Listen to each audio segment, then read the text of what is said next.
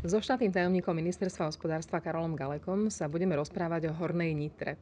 Okrem iného je Horná Nitra, Karol, asi miestom, kde si za posledné dva roky jazdieval možno častejšie ako domov do Svitu z Bratislavy. Je to tak? Pekný deň všetkým.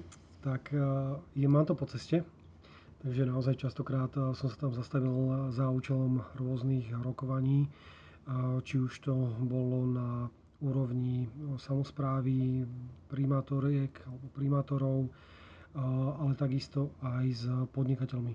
Najčastejšie sme riešili práve hornotinianské bane Prievidza, ktoré vyzerá to tak v tom 2023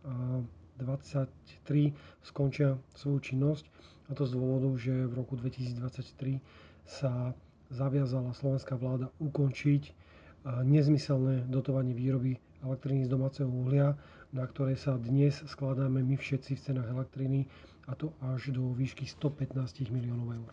2023 je nie tak ďaleko, je to o vlastne 2,5 roka a stále ešte nie je úplne jasné, akým spôsobom sa Horná Nitra bude transformovať. Je to tradične banický región a nie len ľudia so zamestnaním, ale aj tradície, aj celé také nastavenie ľudí, ktorí tam žijú, je, že tie bane tu sú a tie bane tam už onedlho nebudú.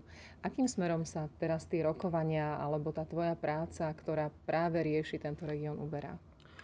V prvom rade e, musím povedať, že aj samotným zástupcom horonitrianských baní som veľmi jasne povedal, že pokiaľ si nájdú iného odberateľa na klasickom trhovom princípe, a budú dodržiavať všetky bezpečnostné, technologické a hlavne environmentálne požiadavky, nikto im v ich činnosti brániť nebude. Bohužiaľ, situácia je taká, že toto asi dodržať nebudú vedieť. Dnes majú jedného hm. jediného odberateľa, ktorým sú, ktorým sú slovenské elektrárne a aj toto je na základe nejakého štátneho nariadenia. Takže s najväčšou pravdepodobnosťou aj tieto bane budú musieť zatvoriť svoje brány rovnako ako bude zatvorená aj elektráreň v Novákoch, ktorá je na konci svojej technologickej životnosti.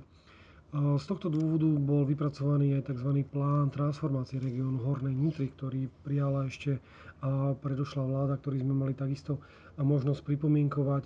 Samotný plán, dovolím si povedať, vychádzal z desatora, ktorý sme ešte ako strana Sloboda a Solidarita predstavili v roku 2016. Bolo to takých 10 riešení pre Hornú Nitru nazvali sme to, že mm, v období alebo v živote po uhli. Takže sme sa naozaj sústredili na to, že čo bude s tým regiónom, keď raz tamto baníctvo, tá ťažba toho uhlia nebude. Celé je to rozdelené do niekoľkých tých sektorov aj v rámci toho plánu transformácie. Pre nás ako ministerstvo hospodárstva je momentálne kľúčové zabezpečiť nový tepelný zdroj na Hornej Nitre, pretože elektrárenie v Novákoch dnes zásobuje nielen Prievidzu, ale aj čas Novák, Zemianských Kostolian a niekoľko ďalších priemyselných odberateľov práve teplom a teplom, teplou vodou. A budeme hľadať to spoločné riešenie. Ten rok 2023 pre niekoho je to až za 2 roky, ale pre nás je to už za 2 roky, pretože ten proces má nejakú postupnosť krokov a tie musíme nastaviť už dnes. Bude to vyžadovať nejaké povolenia, bude to vyžadovať nejaké zmeny. Chceli by sme v rámci toho čerpať aj prostriedky, ktoré nám poskytuje Európska únia. Tam je nastavený aj tzv. Just Transition Fund, ktorý budeme mať k dispozícii, len musíme vedieť, na čo a v akom harmonograme, v akom horizonte tieto prostriedky chceme čerpať. Po tom, čo sa dorieši problém s teplom, pravdepodobne keď sa nájde zdroj, tak e, zrejme budete, sa budú, sa, bude potrebné vyriešiť ďalšie dve veci. A to je rekvalifikácia ľudí a dobudovanie infraštruktúry. Nie je vôbec tajomstvom, že dostať sa do Novák, do Prievice, do Handlovej je celkom oštarné a dlho, dlho to trvá. Bohužiaľ, je to tak. Keď som hovoril o tom pláne transformácie. Ono je to dokument, ale naozaj sú to iba také nejaké vízie a referenčné projekty, ktoré sú na papieri. A to bol aj ten problém, keď sme prišli my sem na ministerstvo, tak okrem dokumentov sme nič konkrétne nenašli. Neboli tu žiadne dohodnuté stretnutia, neboli tu žiadne dohodnuté termíny.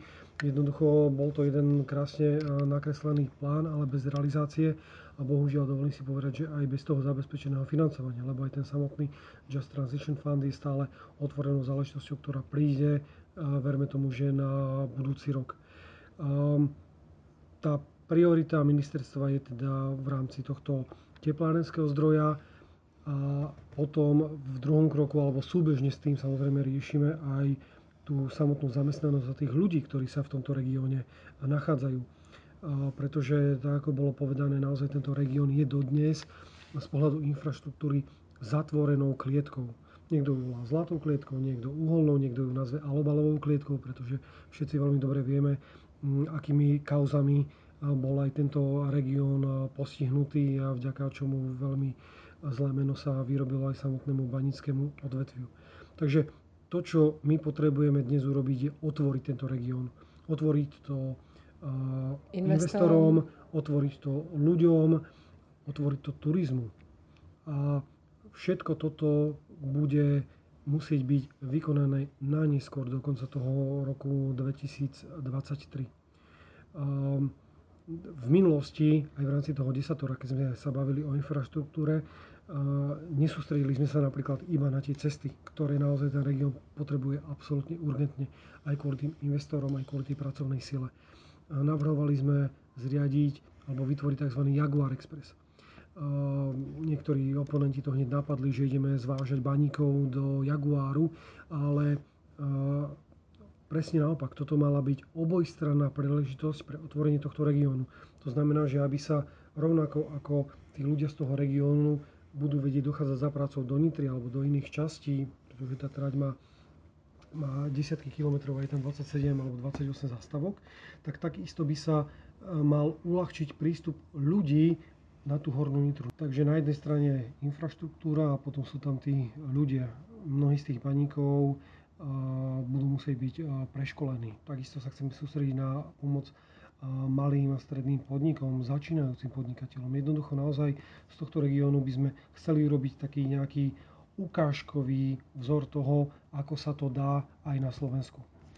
Vravel si, že ste našli plán, na ktorý neboli peniaze, ale nejaký plán existuje. Čo sú v ňom také tie najbližšie kroky, ktoré teraz možno, že do konca roka, možno, že do, behom nasledujúceho pol roka musí ministerstvo spraviť? aby som nekrivdil, tie e, peniaze tam boli, ale boli viac menej imaginárne, pretože nebol celkom e, dotiahnutý tento, tento Just Transition Fund a jeho využitie. Sú tu nejaké pracovné skupiny, ktoré sa k tomuto e, plánu stretávajú, ale chýba nám tu aj taký nejaký zastrešujúci orgán. To znamená, že to, čo čaká ministerstvo, pretože je to nadrezortná téma, nájsť taký nejaký orgán, ktorý to celé bude naozaj jednotne koordinovať. Tých krokov je tam niekoľko. Bavíme sa o tom teplárenskom zdroji, tam musí padnúť to rozhodnutie najneskôr do konca roka. Kto to bude realizovať, či to budú slovenské elektrárne, ktorí majú jeden projekt, alebo či to budú hornonitrianské bane v spolupráci s mestom Prievidza, ktorí majú druhý projekt. Tých plánov do konca roka, do konca toho najbližšieho obdobia je viacero, ale v prvom rade si musíme aj my s ostatnými rezortami ujasniť, kto si zoberie ktorú časť na starosti. Čiže bavíme sa o teplárenskom zdroji, infraštruktúre, ľuďoch, podnikateľoch, nových investíciách, turizme. Takže k téme Hornej Nitry sa určite onedlho vrátime. Ďakujem veľmi pekne. Ďakujem aj ja.